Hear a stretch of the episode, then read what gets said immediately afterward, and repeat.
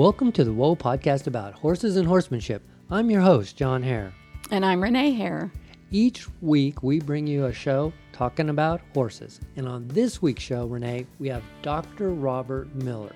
A very interesting fellow. Dr. Miller was the uh, one of the first people to notice that if you imprinted a horse at birth, that that horse would remember that imprintation. I don't know if that's a word. Imprinted training. If he, yeah, he would remember that imprinting for the, his entire life, and it would be much easier to train him at a later date. And even though he's been accused of mishandling foals in the past, I think now everybody uh, agrees with his style of training and imprinting. Right, right. He's a great guy. He's written over 23, 23 books. He's writing number 24 now. He, if you remember, he wrote The Revolution in Horsemanship with uh, Rick Lamb. Mm-hmm. I have that book.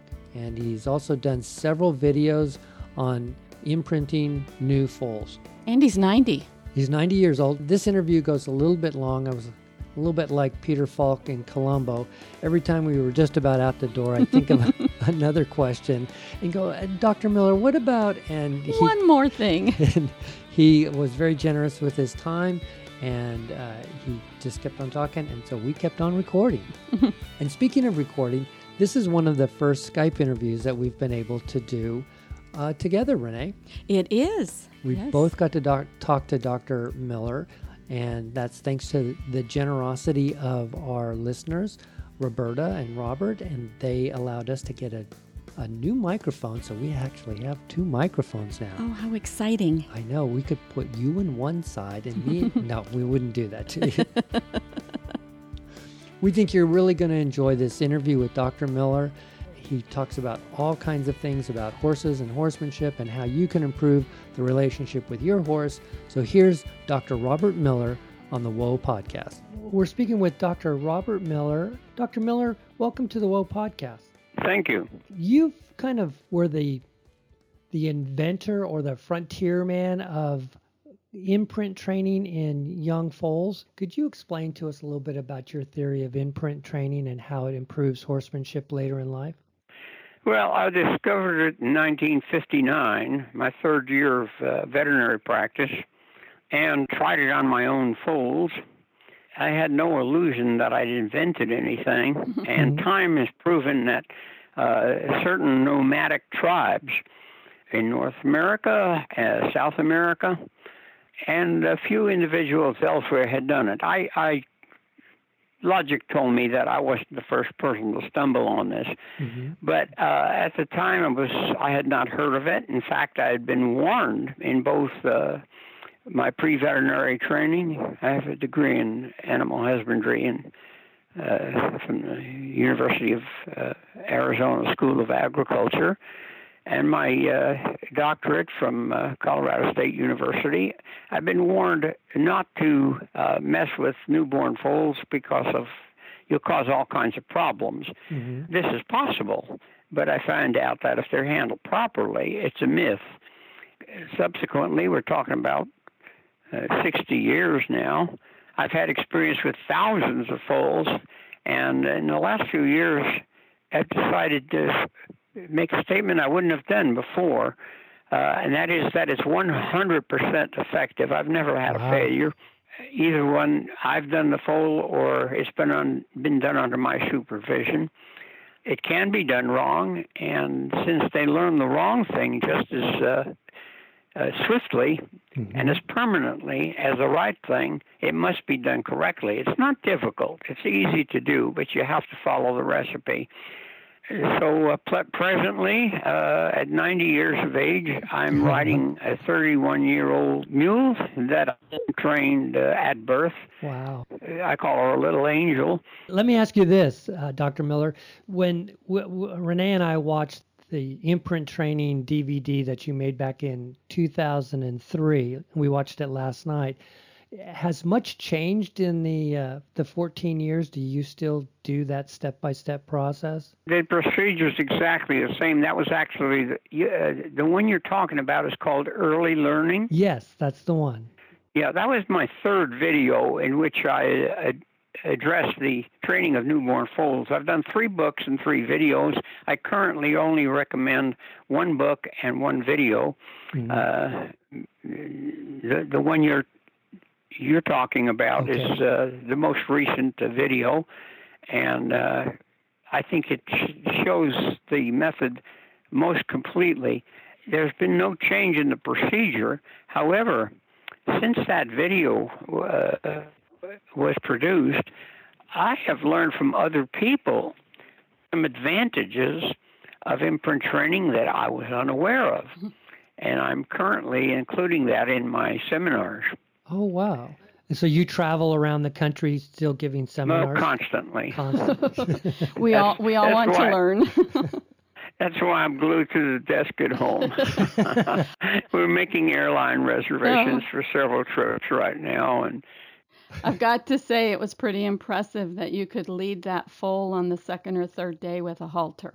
Yes, and that foal that foal that's the one I'm riding right now. Uh, scooter. Wow. Yeah, she's 31, and uh, she's a blessing for a man my age because she's only 14 hands, easy to get on and off. Right. And uh, she's as close to bomb-proof as an equine can be. I I don't believe there's such a thing as a bomb-proof horse because uh, uh, their defense is uh, flight, whatever they're frightened.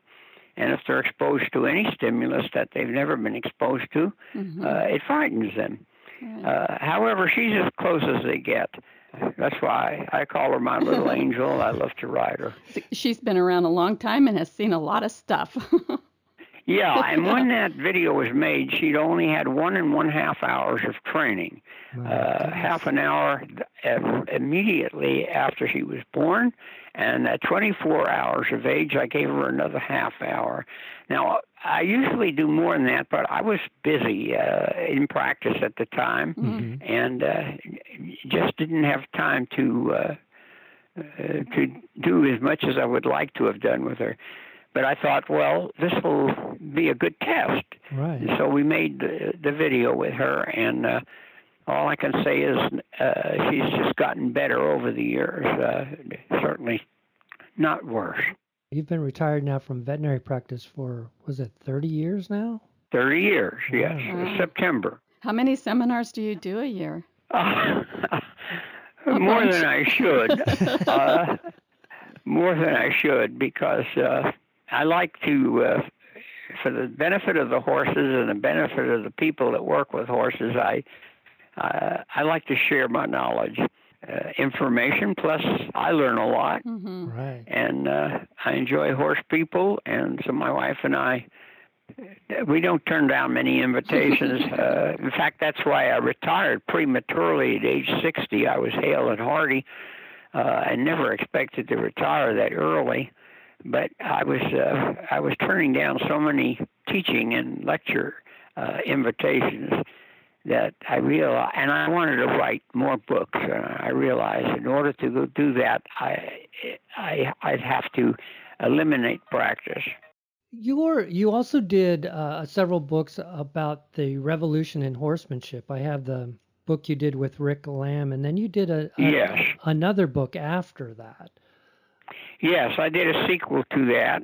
Uh, Rick suggested the first one. Mm-hmm. We did it together, and uh, uh, it was a time when it was still quite controversial and new. No longer true. It's very widely accepted now, mm-hmm. and uh, it's all over the world.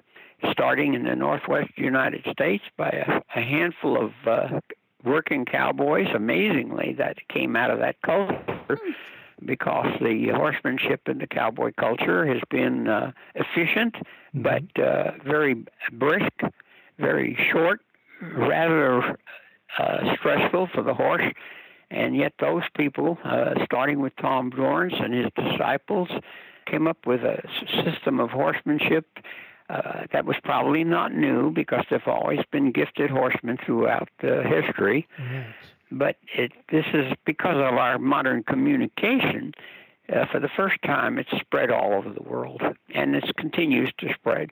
Then I did a, a uh, sequel to it, uh, called Natural Horsemanship Explained. Uh, mm-hmm. And the reason I did that was because I wanted to explain scientifically uh, why it works and how it works. And what were what are some of the science theories behind it? Oh, it's it's pretty complicated to explain, Is but it? the the reason it was not traditional, except certain primitive tribe that lived 24 hours a day with their horses that stumbled on it. I've got definite mm. proof of three tribes in the uh, American Plains Indians, mm-hmm. uh, two tribes in the Canadian uh, prairie, uh, one tribe in uh, Argentina, uh, plus a few individuals, uh, one family in Germany that uh, where it was very controversial, one family in uh, Colombia, South America, where again it was very controversial. Mm-hmm. Now, why was it not accepted? Because we know that human babies have very limited learning ability. Right. Not none, but limited. And that their brain matures over a long period of time, about 25 years in the case of the human, mm-hmm. before optimum learning capacity is reached. And uh, it's logical that a foal could learn so much so swiftly and so permanently within minutes of birth. But you have to understand some species are what we call altricial. Altricial means that the young are helpless at birth. Mother can take care of them. Mm-hmm. And their learning is progressive and very delayed. Now, that includes the human, the dog family, uh-huh. the cat family. In bird, uh, where imprinting was first described, uh, in geese, uh, in uh, quail in chickens. Uh, mm-hmm. predatory species. They're, the young, the lion, the tiger, the wolf, the human, is able to protect the baby. Mm-hmm. And uh, these are all social species. But prey species, especially prey species, are precocial. That means that when they're born, the brain is fully developed their learning capacity is at its maximum, and their retention is permanent. Now, why is that? That's evolution. That's how they kept wild horses, wild sheep, wild goats, wild deer alive, in that as soon as they're born, they see their mom, she moves around them, and they're immediately programmed to follow her wherever she goes and as fast as she goes. And that's why a newborn foal, shortly after, is able to keep up with mom and the herd at full speed. They know that's where survival is. So it's easily explained scientifically, right. but uh, because our human babies are so helpless and their learning is so delayed, uh, it was not accepted. Uh, that's changed. I said after 30 years of teaching imprint training I doubt if I'll live long enough to see this accepted worldwide, but I was wrong. It, it's the last 10 years have made a big difference. It's being accepted all over the world, and I no longer hear the constant criticism that I heard in the early years when uh, I was called by trainers, many trainers, and many uh, PhD behaviorists on the faculty of universities I was called a full a full rapist. That's a little harsh. and uh, it it's so offensive to so many people to try to train a newborn foal. But if you do it right, uh, it's a hundred percent effective. I uh, I can say that with certainty now after the experience with thousands of foals and never having a bad result. now other people have had bad results because they didn't follow instructions or they made up their own things and that mm-hmm. was the wrong thing to do. That's happening less and less. I, I hear fewer complaints. You know, in the recreational horse industry, there's a, a lot of people now that are getting into horses later in life, uh, and and once they get settled or their kids move away, they're they're getting into horses. And because there they are there's a lot of amateur horsemen out there. What's important for them to know about the behavior of a horse that helps that may help make them safer around their horse? Well, above all, in understanding horses, that I've done both a video and a book with that title, Understanding the Horse's Mind. Uh, in order to uh, uh, to understand them, you have to accept that the horse is a prey species, which in its wild state is serves as food for a predatory species, mm-hmm. mainly of the dog and cat family, but not exclusively. Because I, I saw a video uh, just the other day of a uh, crocodile taking down a zebra. Mm. Uh, so there's a there's a prey and a predator. And unlike many prey species that have protective uh, weapons like horns mm-hmm. or the horn on the nose of a rhinoceros, the equine family, that includes zebras, onagers, uh, donkeys, uh, and horses, that family of animals, the only protection they have is flight, instantaneous flight when they're frightened. So they are exceptionally uh, aware of stimuli Mm-hmm. And when they sense anything unfamiliar that has they have become desensitized to and are no longer afraid of, their instinct is flight away from it. And if flight is not possible because they're in a confined space or because they're on a halter or a rope, mm-hmm. then the alternative is fight, strike, kick, bite. That may not save their life if a lion is, is jumped on them, uh, but if it's a human, right, there's great danger to the human. Mm-hmm.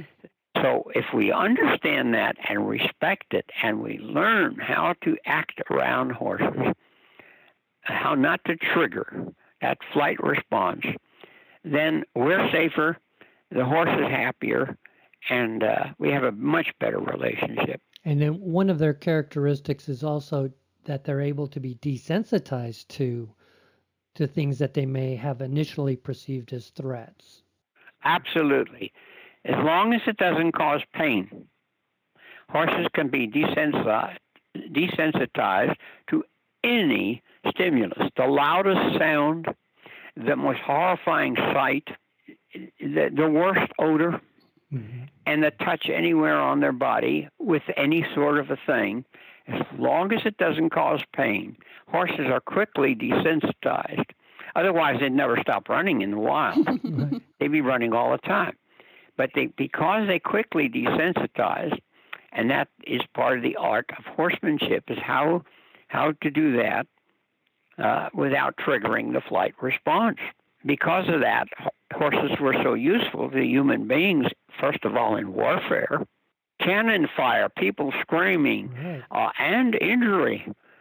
They were so well trained and desensitized to keep following their rider's uh, guide. Uh, pulling heavy loads in big city traffic, noise of all mm-hmm. kinds. Uh, you know, I'm old enough to remember when milk was delivered with horse and wagons mm-hmm. exclusively, and uh, junk wagons, and uh, fruit and vegetable carts that went around through this uh, town selling uh, various products. And there's all kinds of noise going on. children playing and screaming, and right. uh, cars going past them. Those horses, most of them, it didn't faze them one bit because they were exposed to it constantly, and it never hurt them. Right. Right. And we still see the carriage horses in New York City. Yes, that's a good example. Right, I've right. seen them, the carriage horses in Central Park, and mm-hmm. uh, going up and down through the crazy traffic noises. Yeah. Oh, my, yes, yeah. and not only that, but the police, mounted police that's horses, right. right, in the heart of New York City. I saw a terrible traffic jam on one visit to New York, and a mounted officer. Uh, everybody blowing their horns, beeping their horns. Uh, hundreds of cars uh, locked, gridlocked, and a, a mounted officer rode in quietly, the horse completely calm, and at an intersection, he started to direct the traffic wow. manually. Wow. and uh, I just had was fascinated with the horse. That is I bet. you spend most your seminars are are they on horsemanship in general, or are they imprinting, or is it a combination of both? Well, what they're not on is horsemanship, English or Western uh, horsemanship in general. They're on specifically understanding why the horse responds as it does, mm-hmm. for good or for bad, and how to avoid the bad and concentrate on the good.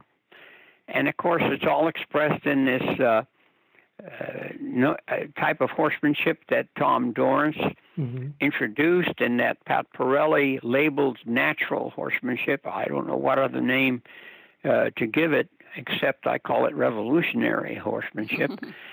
I was doing some of these things in my 20s before I graduated veterinary school mm-hmm. and continued to do them with my own horses and mules after I became a veterinarian.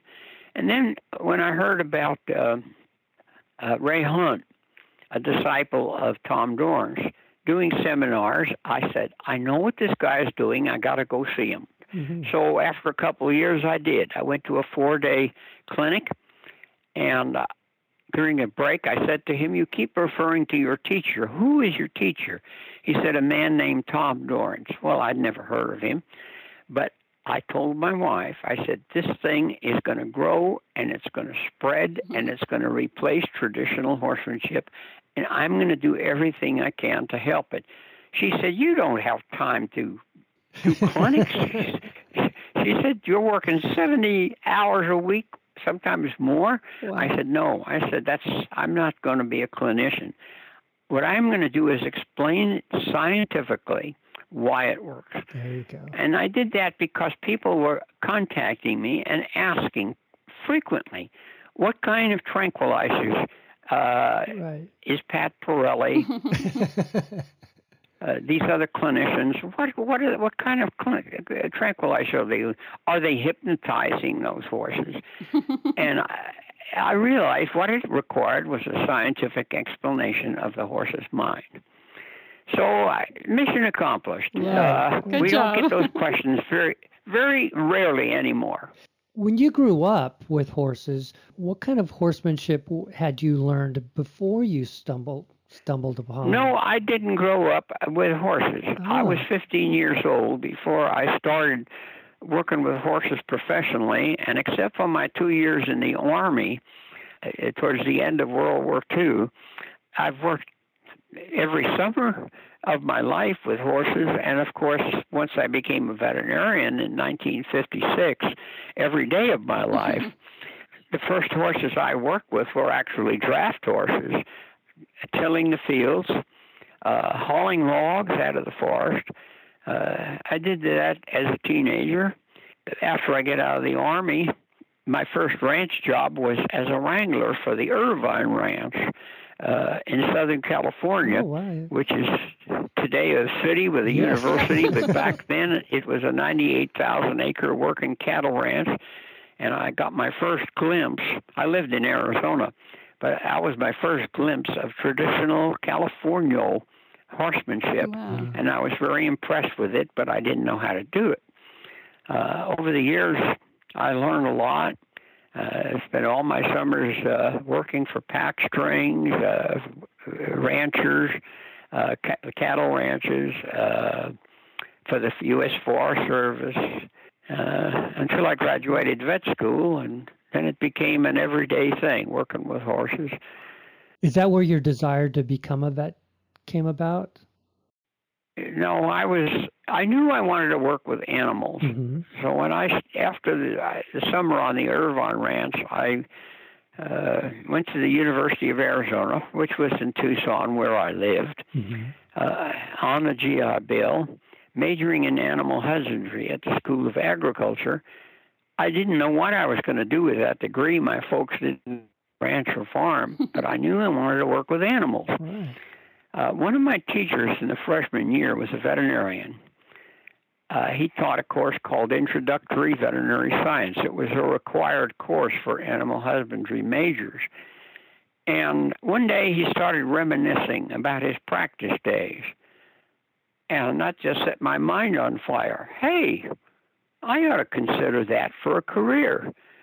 I could be working with animals professionally and I could earn enough to someday fulfill my my boyhood ambition, and that was to own a farm and work it with horses. nice. I was uh, many years later that I finally got into vet school uh, because it was very competitive back then. The first year I applied, there were 60 students admitted at Colorado A&M University, mm-hmm. uh, and three and a half thousand applicants. Oh, wow. That was due to the GI Bill. Wow. But five years later, I had moved to Colorado with my bachelor's degree, became a resident of Colorado, and I was finally accepted. Oh, good. You kind of drifted into, well, not drifted, but you liked mules too. Where did that interest? Oh, I was going to ask that too. what What do you What do you like more about riding mules? Well, a lot of people ask me that, and I explain I love horses. I've learned since I was a boy. I've loved horses. I respect mules. it would require a long handed uh, explanation, but the greatest mule show in the world is Bishop Mule Days, mm-hmm. held right. just prior to Memorial Day every year in Bishop, California. And after I'd been going a couple of years, I'd heard about it and was curious. So my wife and I went, and it just aroused my curiosity. I went back a couple more times and finally decided uh, that I was interested in mules. And uh, a colleague of mine, doctor, uh, who practiced uh, not too far from me mm-hmm. and had 15 mules, I asked him, "What what made you so interested in mules?" He said, "Well, you know, my folks own a cattle ranch in Colorado, and I go up there for branding every year." And I said, Yeah. Mm-hmm. He said, Well, one year, he says, all the horses uh, had a problem, lame or something like that. And he says, I had to ride a mule. I said, Yeah. And he said, Well, you know, once you ride a well trained mule, he says, You don't want to ride a horse anymore. I said, That's ridiculous. He said, Have you ever ridden a mule? I said, No. He said, Then how do you know it's ridiculous? I said, Well, common sense tells me if it were true, everybody would be riding mules. he said, I'm going to loan you a mule. And he says, You can have it for 11 months, and then I have to have it back for next mule days because I rope on it. and that mule will convert you to mules. And I said, I had five horses at the time, but nothing safe enough for my children to ride. They were either unbroke or just too hot. I said, Is it safe for kids? He said, Absolutely. You can put a five year old on it. Wow. Well, he got 11 months free board.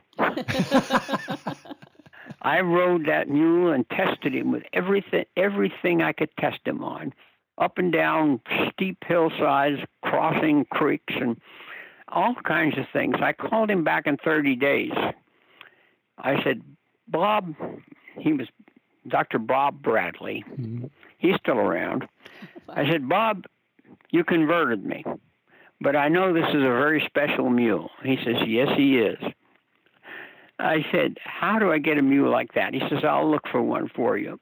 Well, I found a couple of mules, but they had little behavior quirks, and I knew that the only way I would have exactly what I want was to raise my own mules. Uh-huh. So I had two good quarter mares, and I bred them to a jack I had selected but never seen. But I was impressed with his offspring in Northern California. And uh, one of them became a Hall of Fame mule and the only mule in history ever to, invited to jump at, a, at an Olympics. Oh, wow. And my wife named it Jord Ass Jean. That's spelled with two S's. oh. and uh, so we've had both mules and horses ever since. Now I have to ask this: Does a horse brain and a mule brain work pretty much the same? except for the uh, donkey factor, mules anatomically they'll look like more like one parrot than the other. Mm-hmm physiologically, they'll be more like one parent than the other. That's why most mules can withstand heat and stress better than horses can. It's because of the donkey. Because the donkey is heat resistant. Why mules are more at home on very rough terrain because the horse evolved on uh, flat grasslands, and the mule evolved in uh, the the uh, donkey evolved in steep rocky terrain. So you what you want in a, in a jack when you're producing mules is a lack of prepotency. I'm the only one you, you I've ever heard say this. Uh, prepotency is the ability to transmit your your uh, physical and mental characteristics to your offspring. Now, in stallions, what we want is prepotency. Right. When selecting a stallion, no matter how good your mare is, you try to select a prepotent, better stallion. Mm-hmm. Well, I think it's just the opposite in breeding mules. You want the mare to come through, and all you want is the hybrid vigor out of Hmm. the jackass. Very clever. And so uh, that's how I selected my jack. He let the mare come through, uh, and uh, that's how we produce some great mules. So they're We've good looking. Some wonderful mules. in doing some research for the show, I I noticed that uh, you're you're a prolific writer and you've written several books on uh, about your veterinary practice, about the uh, we treat aardvarks and Well, actually, that book was retitled. It was originally titled "Most of My Patients Are Animals," uh, but Amazon, when it was re republished as a paperback, Amazon insisted because I'd made some changes in the book, I'd also have to change the title. So I changed it to "Yes, We Treat Aardvark." how did how were you able to fit the, your book writing into all the the ma- amazing things that you've done over your career? Well, it, everybody has passions to do certain things. I don't play golf or, or play cards, but I love to write. Uh, I'm a mathematic, mathematical moron, but I love to write. Uh, I'm still actively writing. I'm working on book number 24 Wow. right now. I love to read as well as write, and I've been that way since I was a kid. What's book number twenty four about? Uh, about a controversial subject. Horsemanship in general has, because of the revolution in horsemanship, uh, horsemanship has improved tremendously since the late 20th century. And it's spread over the United States and now all over the world. And that's a wonderful thing Yes. except in one area. We are starting colts younger and younger every year and working them harder and harder and breaking them down prematurely more and more. It's the mm-hmm. leading cause of lameness. When I got out of vet school, the only futurities was in horse racing, and seven out of ten of those horses had permanent damage mm-hmm. because they were started so young. It didn't necessarily render them unsound where they couldn't be used for anything, but they had problems which shortened their lifespan. Mm-hmm. Now we have futurities, racing futurities, we have uh, reining futurities, Right. cutting futurities, barrel racing futurities. We're breaking horses younger and younger and breaking them down prematurely, and money is behind it. hmm The trainers, the breeders, it's more profitable to get those horses as early as possible and move them out. And who suffers? The horse suffers because five, seven, eight years of age, uh, they're breaking down. Done. Yeah. Uh, they're not no longer sound, and the people who buy them are suffering. Uh, In addition to the futurities, the breeding programs are are generally trying to breed for one specific thing, and the and it's kind of messing with the genetics of the of the body of the horse. Yes, you're absolutely right, and very few people are aware of that. And I've not seen that mentioned in print. Mhm. And the other thing is this, and I haven't seen this said or printed elsewhere, but I've been aware of it, especially in the last few years. We are breeding horses today with agility and speed far exceeding what nature intended. If you look at today's reining and cutting horses, for example, and watch their movements, and then look at films made 40 and 50 years ago, Right. and see the profound difference. And it's not the training, it's the breeding. We have bred for that more than nature intended to keep the horse alive as a species. Mm-hmm. Natural selection. Mm-hmm. We have used artificial selection, and so we're putting greater stress than ever on their legs. Right. Mm-hmm. And starting them younger compounds the problem. When I was uh, came out of vet school, the term colt, C O L T, mm-hmm. usually meant a four or five year old. Right. Oh. Today it's two years of age, One or two. sometimes 22 months, and I've even seen horses started for competitive training as young as 18 months, which is insane. Yeah. It's not fair to the horse. The only people who profit by starting horses too young and working them excessively hard are the veterinarian and the drug company. Right. Oh, wow. Yeah. Everybody else gets hurt. Yeah. Well, I'm glad you're writing a book about it because right. you're you're so well respected that perhaps people will start listening and and maybe there'll be some changes that are made. I appreciate your sympathy for that for that subject. I know it's controversial. I know it will anger uh, a lot of trainers and a lot of breeders. But I like to think of the horse first. Right. That's right. As we kind of wind this thing up, we like to give our listeners some sound advice that they can use to take to their with their relationship with their horse that will help them improve that relationship. Can you give us uh, some words of wisdom in that area? Well, I've done eight videos. I'm going to recommend one. Okay. And that is understanding the horse's mind. Okay. And I've done 23 books, and I'm going to recommend, well, maybe two. one of them is Understanding Horses, mm-hmm. and the other one is If You're a Breeder, is the video Early Learning about training newborn foals. Okay. If you're not a breeder, you don't need that book. It may seem controversial that the same guy who is the world's leading advocate of training horses early when they're two minutes of age is preaching don't work your horses too hard at too young an age. I have never started one of my own colts under four years of age, and all of them except one went into their 20s. I'm riding a 31 year old now. Wow. Uh, I've had several of them go into the 30s and still rideable and still sound. That's great. The one exception was the first mule I raised.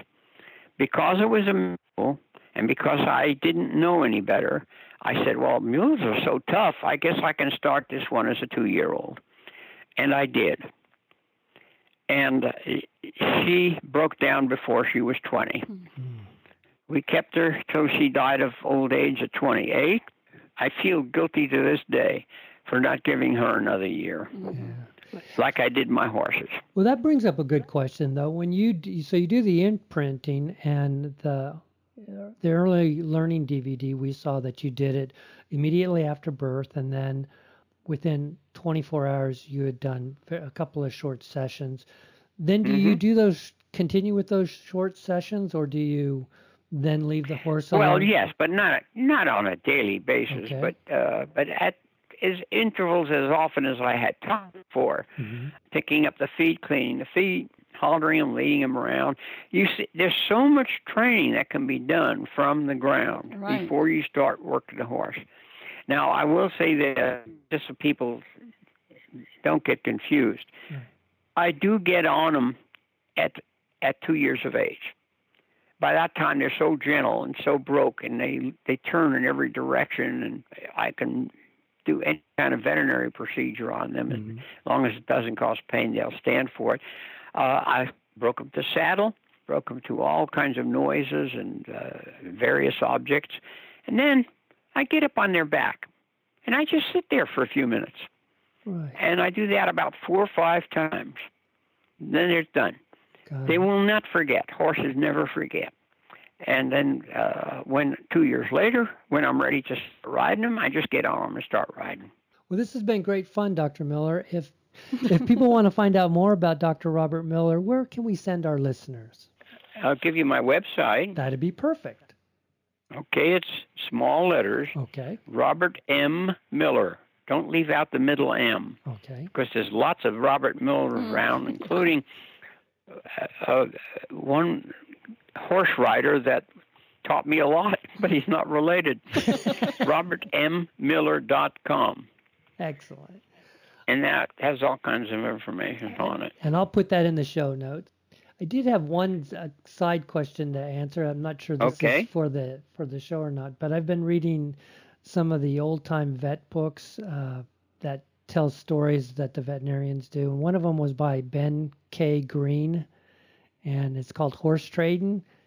And he just reminded me of you as I was reading this book, and and I was wondering if you were familiar with those books. Yeah, when I decided to be a veterinarian, I went to the library and I found two books uh, written by veterinarians. One was by Horace Hayes, the British uh, cavalry veterinarian, hmm and the other was by um, I'm just blanked out right now. The uh, guy from um, Ohio, a very famous horse trader. I, I just can't think of his name right now. A senior moment. Uh, You're allowed. but they influ- that's the reason in my 20s I went on uh, following what they recommended and became such a supporter of uh, the, uh, the revolution in horsemanship once it became established. It's because of those two books influenced me so greatly, and I knew that they, what they were teaching was honest. Since the books written by the, the British veterinarian, popular, Herriot. uh, All Creatures Great by James Right. Herriot, Yeah. which is not his real name Oh. and he be- became a personal friend. We c- corresponded regularly for uh, for 20 years. We only met once, but we corresponded. We both were habitual writers, addictive writers. Since his book was published, many veterinarians, they, uh, more books coming out all the time, and I, I nobody enjoys reading them more than I do. Great. And when you were riding horses a lot, did you did you have a particular discipline that you like to ride?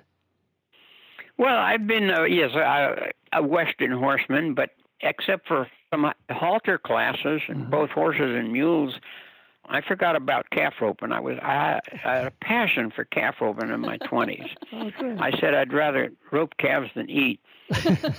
My wife, incidentally, is still showing in her 80s and Oh, very wow. successfully, uh, but not me. Uh, I just ride.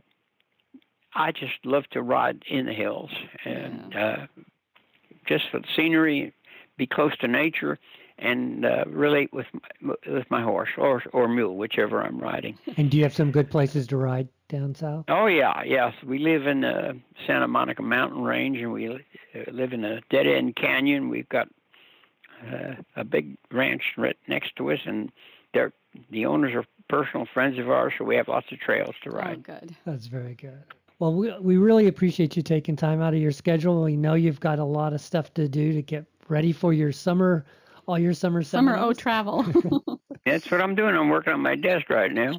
well, thank you so much for joining us on the Whoa Podcast, Dr. Miller. And let me thank you for your interest in these subjects, which are such passions of mine. More, more human and more effective methods of horsemanship, and, and say a safer method for for the owner. For everyone. And it's because of you that we that it, our passion has grown about this subject so much too, because Well, we've learned you. so much from your book. It, and while I'm talking about safer horsemanship, I'm going to plug the least popular thing I've done.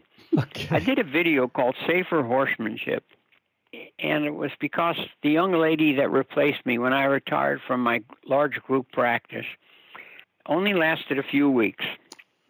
She was uh, crippled permanently, uh, taking the temperature on a horse because she didn't stand in a proper place, and she had been raised with horses and worked around horses all her life.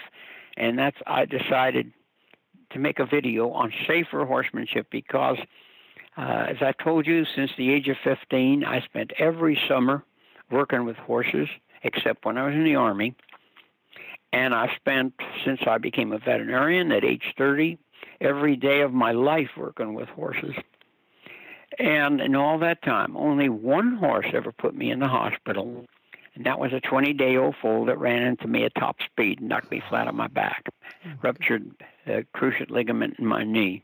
I was lucky to some degree because I had some close calls, but mostly because I adhere to certain principles I call defensive horsemanship, mm-hmm. and that is always stand where it's safe, safer. There's only two places safe to work around horses very far away or very, very close. Very close. Nothing in between. that video is not very popular, but I've had four people come up to me at expos and uh, things I'm doing today and come up and say to me, Your video saved my life. wow. So I'm going to finish with that. A perfect note to finish on, Dr. Miller. Well, thank you very much. That'll do it for this show. Thanks to Dr. Miller for sharing his time on the Whoa Podcast and talking about his imprint training. That was very cool, wasn't it? It was very cool. And John, I think I'm going to have to go ride a mule. I, huh? I can't imagine anything being more fun to ride than a horse. I have to I have to see what this is all about. He he really raved about mules. He really did. He likes them very much. We're gonna have to give it a go. What if we love it? We can rent a mule. we have nowhere to put one. Isn't that the saying? You got beaten like a rented mule or something? Oh, I don't know. But we'll have to get one in a color we don't have. red. no, no red. No red, no red mules. no, we're not getting a mule. But we would like to ride one. Yeah, that'd be fun. See what they're like. Mm-hmm. That's what it's all about. That's right. Yes, and it was a very fun interview. We'd like to thank a listener who's since come to help us on the Whoa podcast quite a bit. Robin Kane helped set up this interview with Dr. Miller, and uh, she did a fine job, got everything worked out. The interview went so much more smoothly. We really want to thank her for her help. And you can help the show too. You can check out our Patreon page. We've been doing the Whoa podcast now for five years. There's over 150 episodes. We've chronicled many of our adventures on video too, so we have a YouTube channel. And if you'd like to help support the Whoa podcast, just check out our Patreon page. If you want to help out, just go to whoapodcast.com. There's a big orange Patreon button at the top. Click there, and it'll take you right to our Patreon page. And we would appreciate your support. And we would then be happy to post a photo of you and your best equine friend on our sponsor page. Yes, we'd love to fill up that page with pictures of people and horses who support the Whoa podcast. That's right. Now you can find the Whoa podcast at Stitcher and iTunes and Google Play. And we're, our most recent provider is iHeartRadio. Yes, we just got listed on iHeartRadio. That's a big name. That is. We'll be famous. yeah, right. But it's exciting. It is. Yeah. Just more places that you can find us. And we also share stuff on Facebook, Twitter, and Instagram. You can just look for Whoa Podcast. We're there. And we'd love to hear from you. If you've got ideas or suggestions on the show, you can email me at john at whoapodcast.com. It's just that simple, and I'd love hearing from you. Once again, thanks for listening to the show and sharing our podcast with your friends. We really appreciate it. And until next time, go have some fun with your horses. Bye bye, everybody.